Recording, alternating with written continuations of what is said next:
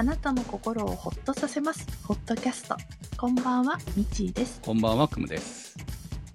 朝、夕、うん。涼しくなりましたね。こう、台風が過ぎて。気温は下がった気がします。はい。いやいや、夜寒いよ。本当に。夜と朝方。だってエアコンつけっぱだもん。ああ、まだね。あの、湿度が今日も、外今94%あるんですよ。ちょっと開けれないかな、みたいな。まあ、それはね、開けれないですよね。そう私。いっぺん涼しくなった時は開けたんですけどね。うん。いや、この寝るときはね、か？あのー確かにエアコンつけて寝ることもあるし、まあ、け切って寝ることもあるんですけど、うん、ただ、朝方寒いんですよ、めちゃくちゃ。へーだから窓を開けてると耐えられないぐらいの寒さ、あ、そんなに？はい。かといってうん。じゃあ布団を夏物から変えるかというとうん。そこまでいかないってこの微妙なところ。いま、未だに半袖短パンで寝てますから うん。それが悪いんだけどでもかといってエアコンかけて寝始めるぐらいだからうん。そこまでこう秋になった感じもないわけね寝るはじうん寝始めはね。っっていうところもあって、こう微妙なこの天ろ、うんこう気温がね、体を壊すんですよ。そうね。また、あの、この前みたいに、あの、鼻声でやりそうなぐらい、ちょっと、昨日、おとといぐらいは、体体調がくのを崩してたっていうか、まあ、鼻風邪みたいな感じになってましたね。うんまだちょっと残ってますけど、あ。うん。あのまあなかなかこの気温の変わりってしかも日中とね寒暖差があまりにもあるような感じなんで。ええそうね。昼間30何度ね。やっぱりなってますもんね今日も、はいうんなってましたし。まあ風自体はね空気自体はそのまあ今日は湿気もなかったんですごく過ごしやすかったっていうか、バイク久しぶりに乗って走ってたんで、気持ちよかったですけど、うん。そろそろこうちゃんと長袖着て、うん。走れる時期が来たなっていう。まあ止まると暑いけどね。でもまあうんうん。こう風の涼しさを感じれるようになったなっていうのは思いましたけどね、うんうんはまあでも少気温だけでもねちょっと下がってくれるとありがたいい、ですね。はい、まあただあのこうなかなかね体がついていかないなっていうのを感じます。本当にね。ね。えー。もう湿度がある限りそうね。体がいまいちです。そうそうそう、えーコメントゆきちさんからもいただきましたけれども同じように体調悪いっていう感じみたいなので、本当皆さん気をつけてください、ね、どうぞお大事になさってください。はい。それでは今日もホットキャストスタートです。さあ、先週は停電に備えてということで、今月は防災月間ということで、はい。防災についてのお話をしました。ちょうど先週は台風11号が接近中というところで、えーうん。まあ、うちの方は今回は被害はうん全然なかった。あまあ、風は結構ね、強かったんで、夜は、あのーうん。ちょっと眠り、眠りにくいというのか、こう、うん。寝づらいというのかね、あの、うん。ガタちょうどンガタン、長崎にすごく接近してましたもんね。あのね、あ雨戸がね、こう、まあ、当たるわけですよね。若干こう、き、綺麗に止まってるわけじゃないから、ガチャンガチャンみたいな感じで、風が吹くたびに当たる音が結構、まあ、そんだけ鳴ってるとね、怖い、怖いっていうか、あの、恐怖は感じてないんだけど、うるさいんだよね、やっぱりね嫌だよ。嫌だよね。なんか不快感っていうか。そうなんですよ。うんが鳴るたびに目が覚めるみたいな感じはあって、ちょっとね、まあ、なかなか眠りにくいっていう感じで寝不足感はありましたけど、まあ、うん別に家自体は問題もなく、まあ、当然ね、こう、なんていうの、あっちこっちの家から飛んできた枝だの、なんだのっていうのはすごい吹き溜まってたので、えー袋一杯分ぐらいを捨てましたけど、翌日ね。まあでもそのぐらい、あそうなんだ。はい、結構あったね、うん。まあ、うちのものもあるけど、どう見てもこれはうちのじゃないっていうのもたくさん、ここう、駐車場のところにね、溜まってたりとかしたので、うん、どうのかなって思いながらも、まあね、お互い様ですから、その辺はちゃんと取りますけど、はい、うん。ちょうどゴミの日だったからね、あ、もう取って出しちゃおうと思ったら、一袋分あったって感じですね。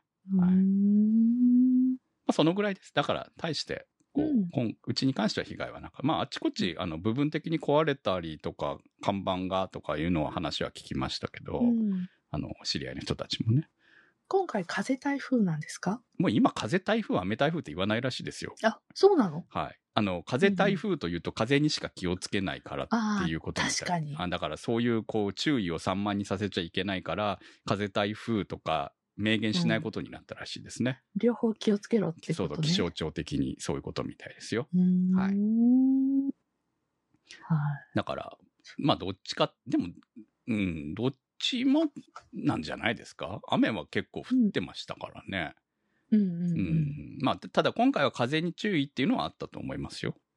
うんうん結構こっちの方まで来てるのが台風の影響かはわからないけど、あの、ちょうど通過中が風が強かったんで。はいまあでも、うんあの、台風来てた時に、こう、九州の方に近づいているタイミングですごいこう全国的に大雨降ってましたから、そうねちょっとね。秋雨前線の影響でね。はい、だからすごいなって感じで。うん。いや、今回の台風、ちょうどイギリスの首相が、昨日、一昨日あたりかな、夜8時半に、は、あの、何、ライブで配信はいで発表があるっていうので、あの、見てたんですよ、BBC を。はい。そしたら、合間合間で、その、この来てる 台風の情報が流れるんですよ、イギリスの放送で。はい。まあ、ちょうどあの、韓国とね、日本のとこで、ちょっと韓国寄りだっていうのもあったんですけれども、うん、あ、すごい、注目されてるって思って、うんまあねひどくならなくてよかったですね、うん本当ね。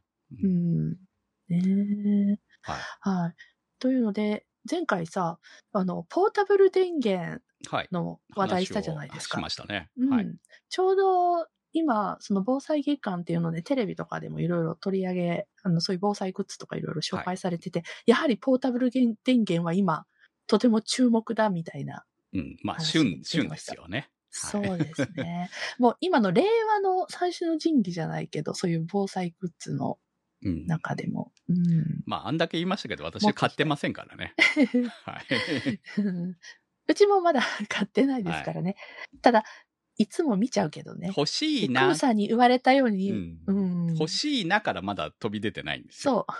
そで、そのポータルで、ポータブル電源見るのに、クムさんが言ってたコンセント挿すところの数を気にするようになりました。う。まあでもあんまりあってもね、結局、うんその、刺したから全部がね、うん使えるっていうわけでもない。結局は消費電力の問題うん。なんで、ね、コンセントがいっぱいありゃいいってもんでもないですからね。うん結局使えるコンセントの数によって、まあ、要はうんコンセントの数じゃなくて、コンセント先の使いたい電気機器によって違ってくるわけなので、そうね。めちゃくちゃ電気食うやつだったら、もう1個しか使えなかったりするわけなんで、コンセントがいくつついてても、っていうところはあいや、りますからそれで、な、何に使うかって考えると、やっぱりスマホの充電なんですよね。だったら別に。まあ、だからそういう話になるんじゃないかなと思います。コメントいただいてますね。うん。ねはい。あ、はい。では、えーご紹介します。更年期中二病さんからいただきました。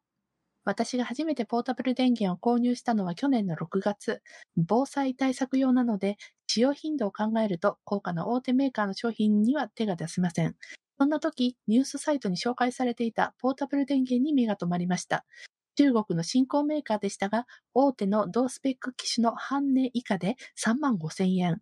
しかも1年半の保証付きということで思わず衝動買いしてしまいました。実は昨年末、半年ぶりに箱から出してみると70%ほどだった電気は空っぽ。しかも充電が全くできない状態になっていたのです。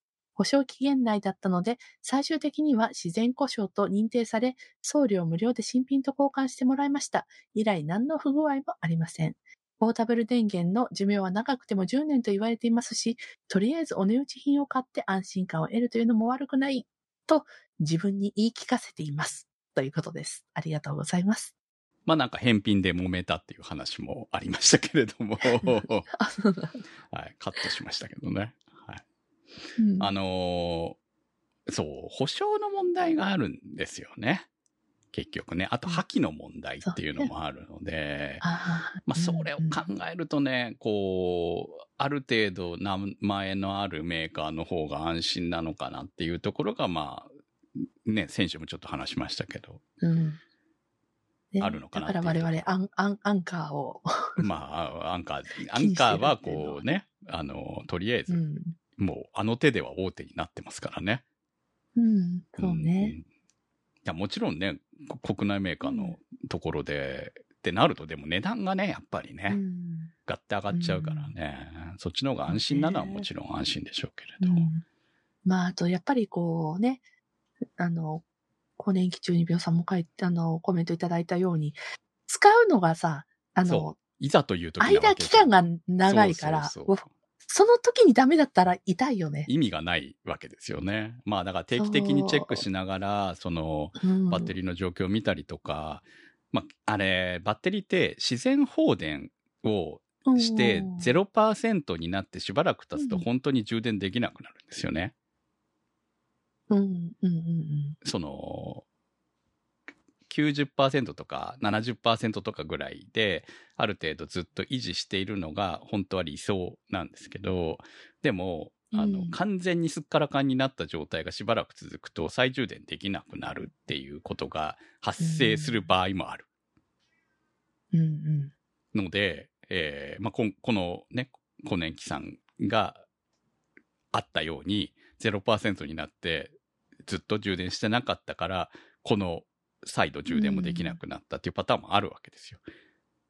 だから自然放電がどのぐらいのパーセントで維持してくれるのかとか、まあそういうところも重要なんですよね、言ってしまえばね。うん。うん。それは定期的にチェックしないとわからない。そうですね。だから買った時実際に、その、その機種がどのぐらい自然放電するタイプなのかわからないですよね。うん。そう。だからまあ、まあだから信用できるかできないか。チェックするとかそう。でもそうしておけばもしかしたら、うんあの壊れなかったかもしれないし、でもそこは正直作り方にもよると思うので、その、うんそこういうところにメーカーの信用度っていうのは出てくるのかな、みたいなところは感じますよね。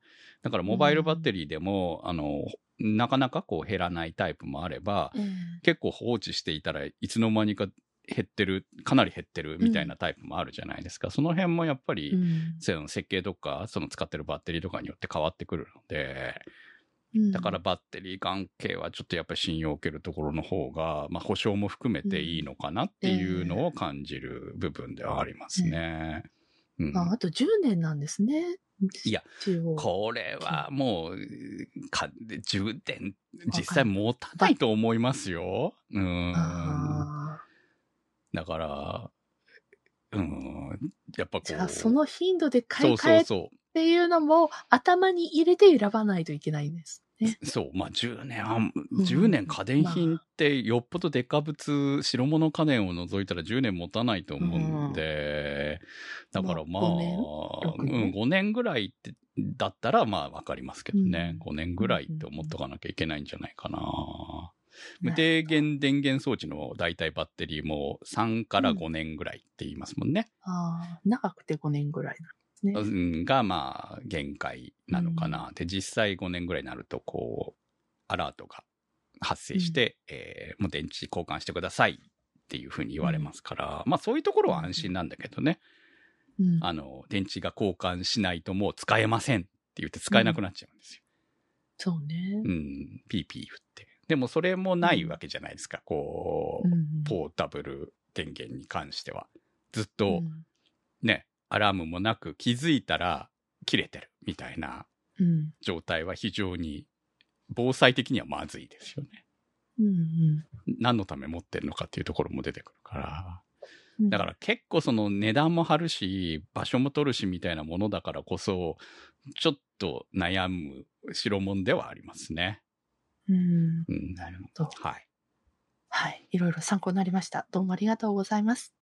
次は長通りさんからいただきました。昔に比べて激しい雨が多くなったのを実感して、ポータブル電源には関心を持っていました。しかし、購入の検討をする前に思いがけず解決してしまいました。昨年7月にハイブリッドの車を同じ車種の新型に変えたのですが、新しい車にはなんと 100V 電源がついていたのです。それから1年経って一度も使ったことがありません。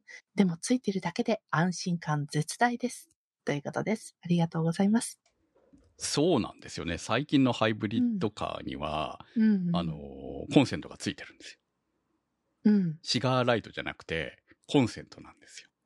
うんうんうん。100ボルト取れると。まあ、そのぐらいでっかいバッテリー積んでるんですよね、ハイブリッドカーには。っうんていうのもあって、あの、最近はこういう機種が増えている、こういう車種か、が増えているうんらしいですね。まあ、持ってないんで私にはわからないんですけど。も そうそう。だからそれから電源取れますよっていうのは、まあ、ある種売りにもなってるみたいなんうで、ね確かに巨大ポータブル電源みたいな感じそで。れめちゃくちゃでっかいバッテリー積んでますからね、ね。はい。うんまあ、なそういうのもあるので、えーそうです。だから、まあ、バッテリー、車のそのシガーライトソケットから、あの、電気をその100ボルトに変換する機械とかよく考えたら私持ってるんですよね。あ、持ってるんだ。そういうのもあるんです。はいはい。うんうん。だから、そういうのがあれば、まあ、いざという時は使えるわけですよ。うん、エンジンかけて。ええうんっていうのもあるので、よくよく考えたら、こう、ポータブル電源いらねえなということに、車。こうコメントを見ながら、あと、よくよく考え、そう、結局ね、本当に電気が止まるときって、まあ、過去経験してますけど、うんその、最長2日ぐらい経験してますけど、うん。2泊3日ぐらいまで行ったかな？までは経験してますけど、うん。自分家がダメでも、その、隣町はついてたりするわけですよ。うん。なるほどね。そう。その、全土が、こう、完全に電気が沈黙みたいなことはさすがうにん今の世の中、よっぽどのことがない限りないので、ああでも、うちは東南海をうん。一応、なんか、あった時にどうしようっていう部分はああ、そうんです。ですね。うん。うんだから、電気が、まあ、まあ、多分な、一週間とか一ヶ月とか来。なくなることも考えられるんですね。あの、昨日、なんかローカルの番組でやっぱ特集やってる時に、あの、愛知県って火力発電所の大きいのが一個がかなりの電気の供給をしてるんだけど、それって、あの、その火力の、あの、発電するために水を使ってるんですけど、その水の供給は地震で、あの、こないだ、あの、トヨタの会社とかが水、なんか、明治用水っていうとこの、あの、施設が壊れて水が供給できなくなって止まったっていうニュースが全国で流れたんですけども、で、それがそこから水を引いてるんですよ。なのでそこから水が来なくなると、発電が難しくなる。で、地震で、なんかその代わりの案もやっぱり地震でちょっと難しくなると、水が止まると電気発電できませんみたいなことを言ってて。それは地震壊れますよね、そういう設備。まあね、でもさ、1ヶ月もとか1週間も電気が止まる状態で、ポータブル電源があったからってなんとかなりますか？そうなんですよね。はいならないですよね。ならないと思うんですよ。うんそのそ2日ぐらいは、そのポータブル電源とガスとかなんとかだ、そのガス、ガスとかカセットコンロとかいろいろなものを使ってなんとか超えることはできると思うんですけど、1週間ってなったら、もうその、ポータブル電源も止まると思いますう。し、ポータブル電源でせめてスマホ充電とうんでもスマホ充電っていうか、多分そのタイミングって、携帯の基地局が止まるから、ダメだ。意味ないと思いますよ。はい。そっちも止まりますよ。まあ、当然大都市圏は、あのー各社ね、あの、災害対策で、えー来ると思いますよ。ドドコモにしても、え au にしてもね、うんいろんなところはちゃんと動くと思うので、大手はね、うん。こう、ち、ね、ちっちゃい会社はわからないですけど。はい。R 点3とかはわからないですけど、そういうことしなそうな気がしますけど、でも、まあ、大手3社はちゃんとやりますよね。うん。はいそうね。とか、その MV とかこうね、うん。格安 SIM も大丈夫だと思いますし、ちゃんと電波さえ、どこもなり、ね。au なりが飛べばね。うん、は問題ないと思うんですけど、もう、要はそういう部分では、こう、大都市ほど対策はすると思いますし、ただうん。そんな状況で、えーこう、対応したからといって、限界はやっぱりあるわけですよね。常にこう、スマホが使える状況になるのかどうなのかっていうのは、、実際、その3日間の停電の時に我々が、我々とか私が経験したこ感じによると、本当にやっぱり持って1日なんですよ、基地局の、あの、予備電源って。うんなるほど。で、どんどんパタパタ倒れていく。うんうん。あのー結局、鉄塔みたいな、まあ場所によると思うけど、その、うん都会だったら平地が多いから、まあ要は、燃料補給さえすればエンジンでこう多分発電してるんだと思うんで大丈夫だとは思うんですけど、うん。田舎は山の上にあるんですよね、うんうん。鉄塔が。だからそういうところまで人が登って補充しないと、その非常用電源は止まるわけですよ。ね、そこまで人員を避けるのか、そこまで活かせられるのか。でもだから当然優先順位があるんで、うん優先順位の高いところから、えー修理していくっていう形になるから、だから、まあ、あの、田舎ほどうん。電、その電波の普及も遅い感じですね。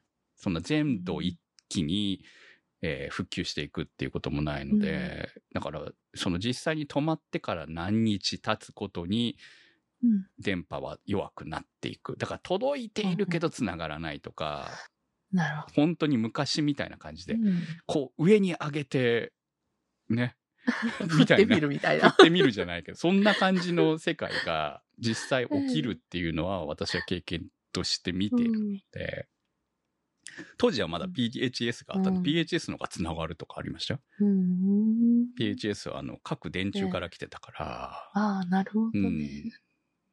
大手3社の方が繋がらないとかありましたね。でももう、私うん。今はまた時代も変わってるんで、うんある程度そういうのに対応したシステムは組んであるとは思うんですけど、でもやっぱり限界はあるだろうなと思うので。ね。はいや、私は昔1週間の停電を経験してるんですけど、当時はあの、ほら、そういうスマホとか携帯い。はい。の前の時代だったんで、心配は水の心配しか だからね。水と電気の心配、あの、光のね、そうそうそう。あの、心配がほぼ、ほとんどだったんですよ。うん。うん。なので、もう今すっごいスマホに固執してる自分が 嫌だなって思います。そうね。まあ、スマホから情報を得ようと思う気持ちはわかりますけど、電波が止まったら一緒ですよっていうところはね、ねありますね。まあだからラジオあった方がいいんじゃないのとか、手回しラジオですよとかよく言いますけどね。うんはい。もう今年の3月にラジオ、パナソニック、んソニーか。はい。ソニーのラジオ買ったので、はい。はい。ジャパネットさんでも宣伝してました、ちょうど。あ、そうなの？今日、今日、ん何日か前に聞いたような気がします。はい。ああ、結構な値段すんだなと思いながあら、ー。テレビもついてるとか言われてて、えーテレビもついてんだ、最近は、とか思いながら。でもまあ、こう、いざとなったら、そうやって電気が止まっていくので、まあその電波も止まっていくので、その、まあ、移動するなりなんなりせざるを得ないこともあるんだろうなと思いますよ。その、ね1ヶ月その状況で生きていけるのかって言ったら、やっぱりちょっと、な疎開じゃないけどさ、うん。せざるをし得ない場合とかもあるんじゃないのかなってやっぱ思うので、うん。うん。どこか行ける人はね、い行かない、うん。行かざるを得なくなる生活、ライフラインが。物理うん。物理的に電気止まるとトイレ止まるから。うん。難しいじゃない？いくらあのそういうちゃんと備えはしてるんですけど、かといって長期はもちろん無理なんで、はいはい。うん水筒もない。その、そうやっぱり、避難所とかね、うん行かないといけなくなりまするし。よね。はい。だからちゃんと行政が対応してくれるところじゃないと無理になってくるっていうところは当然出てくる。うん自分たちでできることに限界があるからね。ねはい。はい。ああとあの前回私言いましたブルーシート無事購入しましたので、これで少し 風が安心その一つ一つを買ったことで安心してるだろう。そう。一つずつ、ちょっとずつ安心が積り積もっていくんだけど、はい。あのー終わりはないよね。そんな絵に。はい。まあ、ブルーシート本当に必要になったら私はコン、あの、普通にホームセンターまで走るだけなんでね、車で、ね。みんな買うんじゃない？あるんです、普通にね。そういうのはね。あるの？てか、うちにはブルーシートもあるし。あ、あるんじゃはいいいじゃん。はい。とりあえず、あの、夜中に窓がば、あの、バーンと割れた時に。応急処置でできるように。まあ、雨戸ない家、まねマンションとかないからね、そこはね。うん。まあ、そうそう。ガラスが割れても、その、うん雨戸さえ残ってれば、うん少なくともガラスは割れても大丈夫ですけどね。ちょうどうちの窓の高さが周囲のあの民家の、あの、瓦の屋根の高さなんで。見事来るかもしれませんね。そねそう、ちょっと怖いからね。はい。はい。ということで、ありがとうございます。次は池ちゃんさんからいただきました。Apple Watch のお財布機能は ID と AD くらいが使えますが、レジの端末によってタッチしにくいことがたびたびです。こちらもスマホが便利です。それでも私は Apple Watch で Suica ID を使っています。それは Apple Watch でできることがしたいだけです。Apple Watch を買ったのに使い道がわからなかったのです。実際は Apple Watch と iPhone にモバイル Suica を入れて、財布にはスゴカのカードを入れて Apple Watch を使って交通機関を使いコンビニで ID を使っています。ということです。ありがとうございます。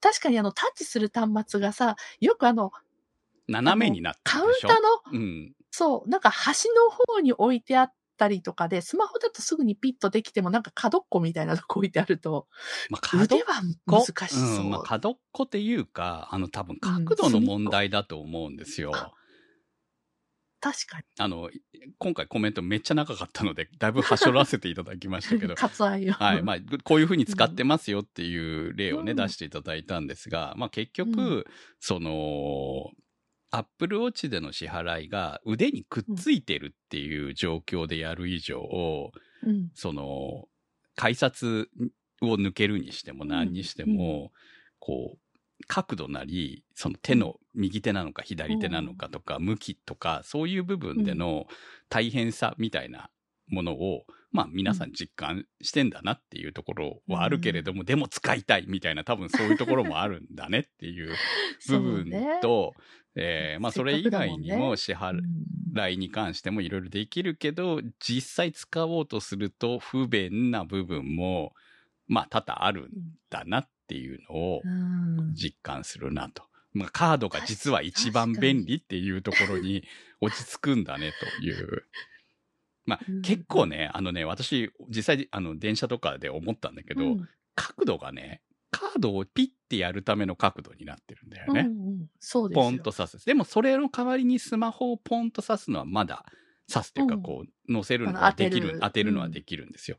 そこに腕を当てるのは、もうちょっと想像しただけでも難しそうじゃない、うんうん、もう想定、あの、作る時の想定外だからじゃないですか。多分そういうことだと思うんですよ。うんこうね、100、あの、な、100度って言い方あれだな。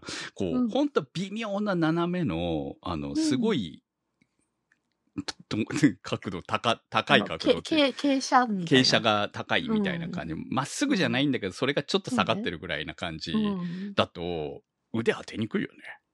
ね。うん、と思うくっ。つけたくないしね、そこにね。うん、だから、まもちろんそ非接触の意味を考えたら、みたいなところを考えると、やっぱ、ちょっと確かにアップル、もう実際私使ってないわけですよ。めんどくせえから。うん。全、一回も使ってないですね。本当にね。うんだから入れてないです。アップルウォッチでその支払い絡みのことはやってないので、私も。うん。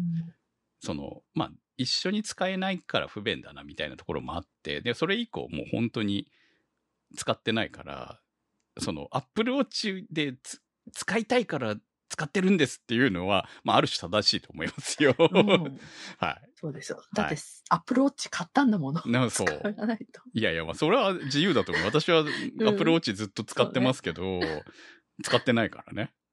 はい。まあ、使いたいから使うっていうのは正しいと思いますけど。はい。ねでも私は使ってないから。はい。ありがとうございます。はい。ということで、はいえー昨日、昨日？昨日ですね。昨日の深夜？うんはい。はい。午前、日付変わって午前2時ぐらはいいですよね。はい。アップルの新製品発表会が行われましたね。そうですね。はい。はい。もう朝、目が覚めて、必死で発表された内容を確認し、出たいちゃんと SE 出た !Apple Watch SE 出たっていうので、はい。もう朝時間ないのに必死で、はい、注文しました。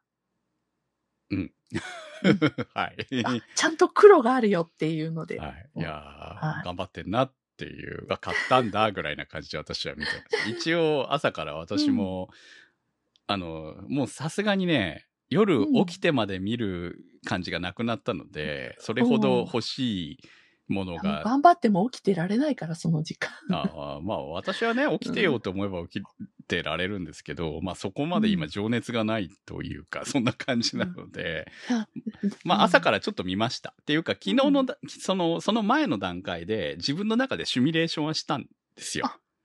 うん。こう、何が欲しいんだろうっていう。うん。で、えー今、えーっと、iPhone だと12の Pro Max を使使ってるんですね、私ね。ええ。で、今これに対する不満は何なのかって言ったら、バッテリーが若干弱くなってるな。っていうのが、あ、そうそう、これはね、おし教えておきたいというか、まあ知ってる人は知ってると思うんですけど、iPhone のバッテリーがなんか最近ダメだなって思ったら、うんあのー、継ぎ足し充電をやめて、うん。夜の、え夜寝る前充電に切り替えた方がバッテリーは持ちます。うんと、夜寝る前に、寝る前に、あのー挿して、うん。そのまま放置うん。すると、あのーいわゆる板割り充電になるんですよね。なります、なります。そう。朝5時までに満充電になりますっていうような。で、それ、れでやると、あのー比較的うん持ちやすい状態でバッテリーを維持してくれる。うんいや、私ね、最近本当にね、あの、持たないなと思って。あ今まで継ぎ足し充電してたん？あの、つどつどいやうんだから、やっぱり減るのが早いから、うん急速充電にかけちゃうんですよね。うんうん、まあ、その仕事場の横に当然コンセント、エシアダね、あるから、そのままポンと刺したったら、90、100%まであっという間に行くから、うんそれをやってたわけで。でもそれをやってると本当に減りが早くなって、うん。バッテリーの持ちが悪いっていうのを実感してたんですよ。うん。で、あのーこもう交換した方がいいのかなってずっと思ってて、まあ、このまま使うんだったら交換してもいいかなぐらいに思ってた。そのぐらいなんか弱っ、バッテリー弱ってんなって思ってたんですけど、えーこの1ヶ月ぐらい、それをやめたんですよね。それをやめて、夜寝る前にしか刺さなくした。で、うん30%とかになってもそのまま使う。うん。気にせず。うん。で、えーまあ、そのまま寝る時まで放置してて、刺して寝るっていう形にしたら、まあ、比較的そんな30まで行くこともなく、なく、うん。まあ、めっちゃ使っても40%ぐらいの残りで、次の日、継ぎ足し充電、継ぎ足しというか、うん。夜充電に切り替えられるって感じなんで、うんまあ、あ、うん大丈夫だなとうんいう感じになって、持つようになったんですね、バッテリーがね。じ。へえ。いや、バッテリーそのものはでかいんですよ、うんプロマックスだから。だから本当は持たなきゃいけないんだけど、やっぱりこう急速充電を繰り返していくとバッテリーにもこう良くないんだなっていうところを、まあ、あのー急速充電できる機種だからこそ、うん。まああっという間にね、こう30分ぐらいで満充電に持っていくわけだから、それはバッテリーに良くないよね。確かにね。っていう感じを実感して、えー最近は板割り充電をメインにするようにしたらバッテリーも持つようになったんで 不満がないんですよ。うん。うん。うん。で、カメラもね、ペット撮るか、ご飯撮るか がメインなんで、ええ。まあ全然まだ12で不満はあない感じなので、うん。で、デザインも、えー今のタイプのデザインですから、うん。12以降が。うん。だから、あんま、こう、見た目の違いもない。うん。で、相変わらず USB-C には対応しない っていうところで、今回も対応しな対応か？っしてませんたんですかね。はい。iPad は全部 USB-C っになってる。ちからなるかと思ったのに。はい。だから、プロだけでもなるかなって思ってたんですけど、うんなりませんでしたから。だから、こう、今回の魅力はないんですよ、正直。なるほどね。はい。で、今ね、スピードが不安が、不満があるとかでもないし、うんっていうところもあって、で、値段もね、やっぱり高くなってるっていうところもあって、えーただね、一つだけ自分の中に欲しいっていう部分は、うん、今、そのプロマックスを使ってるけれども、うん。私の体が持たん時が来てるわけですよ。あ 重くなって重さ。に。そう。で、ちなみにプロマックスは私の12よりももっと重くなってるから、うん。だから、プロマックスに切り替えると、もっと重くなるわけよ。ああ、なるほど。そう。で、た、今でさえ重いと思ってるのに、これよりも重くなる。うん。もうプロでよくないか。マックスじゃなくて。うん。で、携 iPad 帯はは、とに、あの、そうそう持ち歩くもんだからね。そうなんですよ iPad とかと違ってね。そう。いや、iPad もミニは持ち歩いてるんですけど、結構。うんだから、いざという時はうんミニも持ち歩いてるんで、こう、うん。でっかい画面が必要な時は、iPad でやればいいわけですよ。うん。だったら、本体の方、まあ、スマホの方は、もう MAX じゃなくて、いや、老眼だから MAX がいいって思ってたんだけど、この重さに耐えきれなくて、うん、普通のプロに戻そうかなという部分での、プロは欲しい。うん。なるほど。でもそのために、えー今14万9800円出せるかって言ったら、うん。うんって感じなわけですよね。そう、お値段がすごいよね。はい。まあ、すごいというか、まあ、プロだったらそんなもんかなって感じもあるんで、まあ別に、うん。こう、なんていうのかな、アップルのその金額的にはアメリカの次ぐらいに安いっていう話なんで、うん。その、今のレートを考えてもね。だからええまあ、その、めちゃくちゃ高いわけじゃないんだと思うんですけど、ただやっぱり、今までが逆に言えば安すぎたって感じはあるよね。はあ、なるほどね。そう。うん。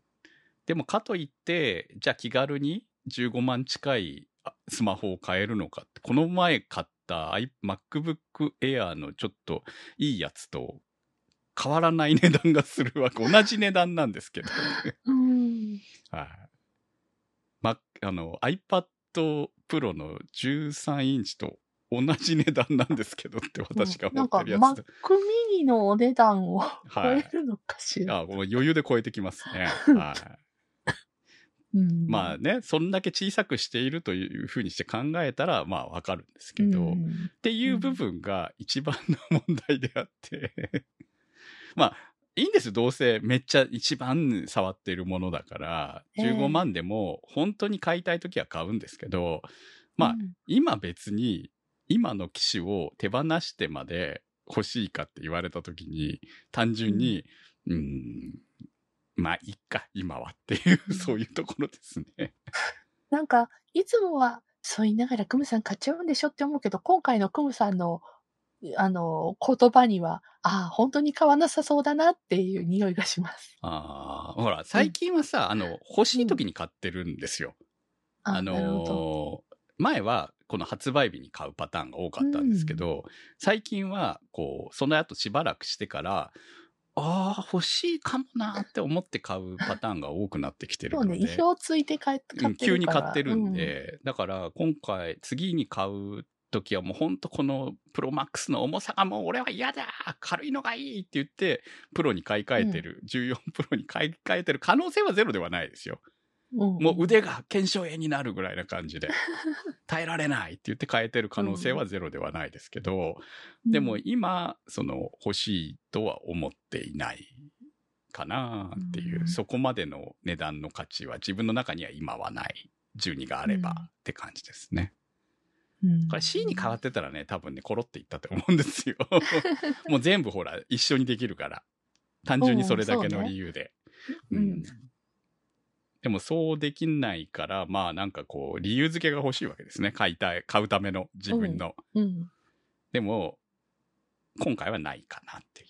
見つけられなかったと。うん。だって次買うんだったら Mac mini の M2 になったやつを欲しいかなと思ってますもんね。うん。どうせ同じぐらいの値段すると思うから、うん買うんだったらそっちかなとかね。うん私ももう買い替え時がもうすぐ来るので、はい。まあ、そのために。必要なものが欲しいかなっていう感じですね。もうねでウォッチもまだ別に私が持ってるの6なんで、うん全然まだ、うん、まあ今、ね今回8ですけどね、出たのはね。ええだからまあそういう意味じゃもう何年も経ってるっちゃ経ってるんですけど、うん。ただ今回、えーっと、み、あ、その前に、今回見た中で、これは欲しいなって思ったのは AirPods Pro の新しいバージョンですね。うん。これはいい。第2世代。第2世代の iPad、AirPods Pro ですね。はいいかな。うんうん。まあ何よりもバッテリーが持つようになったのはいいですね。へえ。はい。まあ、ただ、今持ってるので、私基本的に外で歩くのあんまないんで、うん。そのノイズリダクション的、ノイズキャンセラー的なものはう、ん今のでも十分満足しているので、うんただバッテリーの持ちが良くなってるっていうところが多分魅力だなとは思いますけど、一回の充電で6一回の時間使えるように。そうそうそう。多分半分ぐらいじゃなかったかな、今のやつって。だからそれがすごくいいなとは思いますけど、まあ、た、だ、私が、その、まあ、長時間、こう、イヤホン代わりに使ってて、こう、なんか、ウェブの会議みたいなのに参加してたりとかするときに、ああ、ちょっと、あ、切れる切れるっていうことは何回かありましたけど、でもそれってめったにないことなんで、数時間続くって。うん。まあ大体長くても2時間で止まれば、まあその後充電器に放り込んどきゃいいだけの話なんで、うん。って考えると、別にここまでは今必要なものではないなと思う。まあ、これが壊れたら新しいプロが欲しいなっていうぐらいな感じなんですよね。うんうん。だから今回のやつはいいなと思います。いいけど、うんうん今いらない。壊れたら欲しいぐらいな感じです。まあ、わ私の場合、ウォッチもそうですからね。うん。ウォッチもバッテリーがやばくなってきたりとかしたら、次のやつが、うん次のいわゆるミドルレンジが欲しいなと思うぐらいで。だから6で全然困って、ウォッチはシリーズ6ですけど、全然困ってないので、うん。もうこれ、これ血圧まで測れるようになったら欲しいよ。うん。本当に。血圧までほ測れるようになったら欲しいけど今、今回体温が測れるようになっまあ、たんで体すよね温もね、これ、皮膚温センサーってことになってるんで。正式な意味での体温じゃないんですよね。うんうんいつも脇の下とか測るようなのとはちょっと違う。はいうん。っていうところもあって、あのーうんそうそう。今回、ミッチーさん、ついにアプローチを買ったわけですよね。はい。注まあ、文しました。まだ注文ですけどね。だから届届いいてないないので、ミッチーさんのその使い心地とかそういう話は聞けないわけですよ。はいなので、まあ、それはいずれ、あの、購入してまたね1週間ぐらい経った後にでもお話を聞こうかなって思ってるんですけど、うん。えー今回の SE37,800 円からですけれども、うんうんこれで本当に良かったの？うん。あ、そうなんだ。うん。うん。こういう思ったより安くてラッキーって思ってましいや、ももうちょっと高くなると思ってたから、このくらいのスペックで。うん逆に言うとね、SE よりも、例えばセブンの店頭在庫とか、そっちの方がお得だったんじゃないのかなとか思うんですけど、一つ前のやつ。いや、わかんないですけどね。実際どのぐらい在庫が残ってるのかもよくわからないし、少なくともうん。6の、あの、在庫とかを今、あの、アマゾンとかで見る限りは在ないんだなっていうのは分かったんですけど、うん。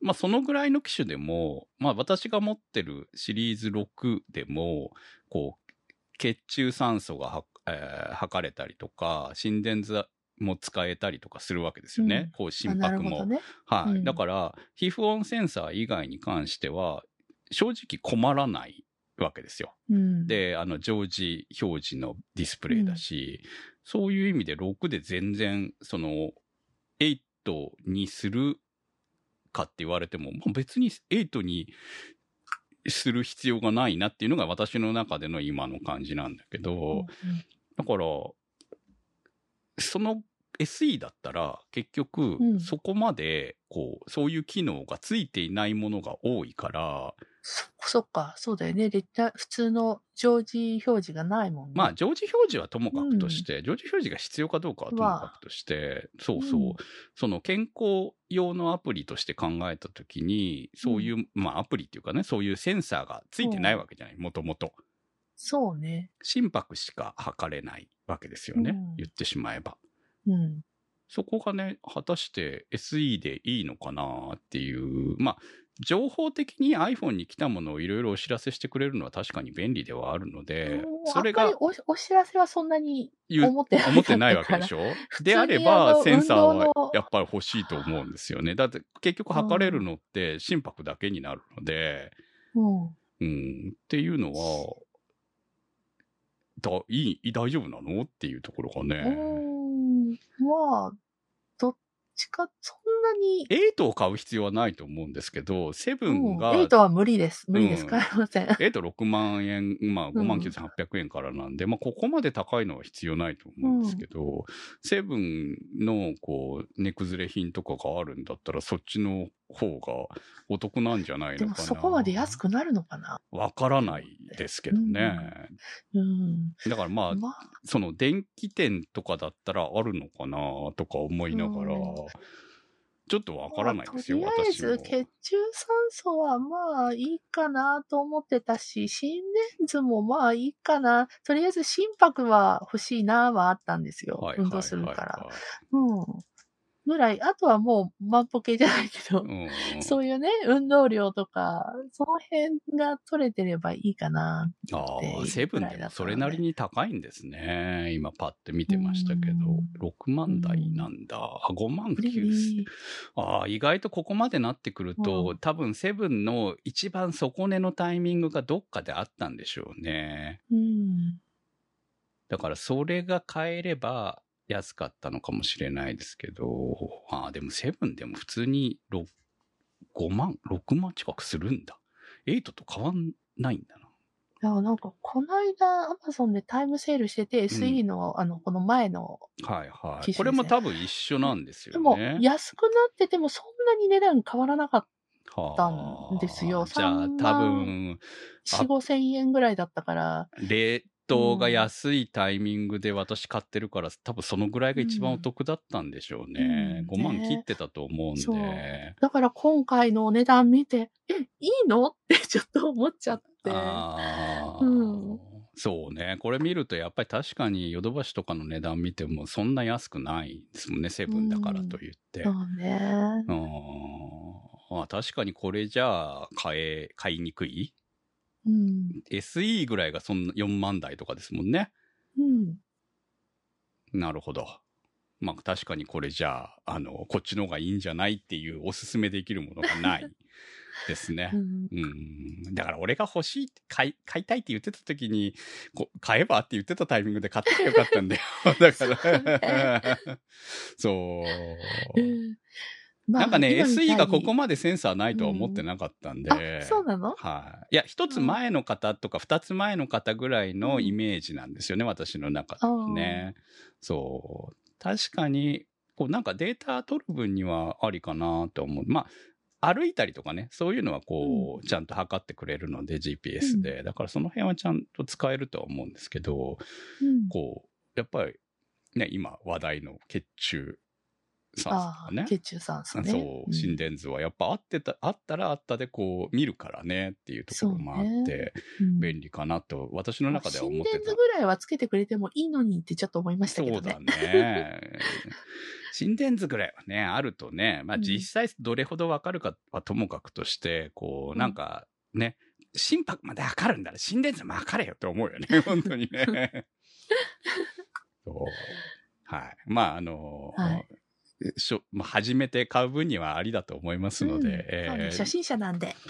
うん、まあ、いいと思ったら、えーまた次のバッテリーがなくなる頃に、今度こうそん。そのシリーズシリーズを買えばいいんじゃないですか？そうですね。ははい。い。多分その頃にはね、多分、もう少し安くなってるのが、その、うん。そういう機能が乗って SE みたいなのの4世代目ぐらいが出てんじゃないの？うん。そうね。うん。きっともっとすごくなってると思うから。そうね。いや、本当に、あの、私は、もう、血圧が測りたい。もう血圧計買いなさい。いやいや、血圧計持ってますし、で、私血圧大丈夫なんですよ。うん。定期的に測ってますけど、あの、ええ病院でも測ってもらってるんで、もう血圧だけはね、問題ないんですよね。うんそう。でも、いつ壊れるかがわからないじゃん、自分がさ。うん。だから知り、まあ、毎日測りゃいいんだけどさ、血圧計でさ。うん。でもちょっとやっぱり時計についてるのとは違うかなと。うんはい。えー、まあ、ウルトラっていうすごいのが出ましたけどね。あれはちょっとかっこいいですね。かっこいいよね。はい。なんかボコボコしてるよね。ボコボコしてる G ショックみたいなね。はい。お値段も、おおって感じでした。はいはい。12万4800円。まあちょっとね、アップルのね、ウォッチシリーズに14 12万は出せないわ。だって買い替えるんだもん、どうせ。そうね、バッテリー問題があるから、まあバッテリー交換はできるとしてもですよ。であ、も、できるの？これ。あウォッチシリーズは一応バッテリー交換できることにはなってでも、うんうん。買い替えるか？本当に。いや、多分バッテリーが死ぬ頃は買い替えるんだよ。どうせそうね、新しいのが出てね。そうそうこういうのを買う方はね。そう。うん。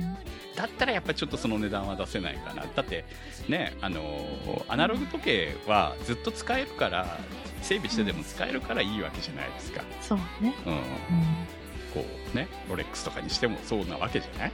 ん。うん。だから大事に使えるっていうところはあるけど、まあそういう部分でのこう希少価値は若干やっぱ落ちるよねっていうのが、うん。アップルウォまあ消耗品だよねっていうところプルウォッチにはやっぱあるっていうところが、そこまでの値段は出せないかな、問題になってくるかなと思いますね。まあ、お金持ちは出してください。ぜひ、社会を回してください。はい。はい。ホットキャストは検索サイトで HOTCAST と入れていただくと出てきます。今週のホットキャストは、ちょちょさん、立ち切れ線香さん、マキさん、林たぬきさん、スーギーさん、ナッカンさん、イケちゃんさん、ニワッチさん、ダイさん、長通りさん、画伯さん、コールドサンドさん、紫のサルスベリさん、ミーヤさんのサポートにてお送りいたしました。番組のサポートありがとうございます。いや、さすがアップル界、買う気がないのにこんなに喋ってしまいました。はい。はい。それではまた来週。さよなら。さよなら。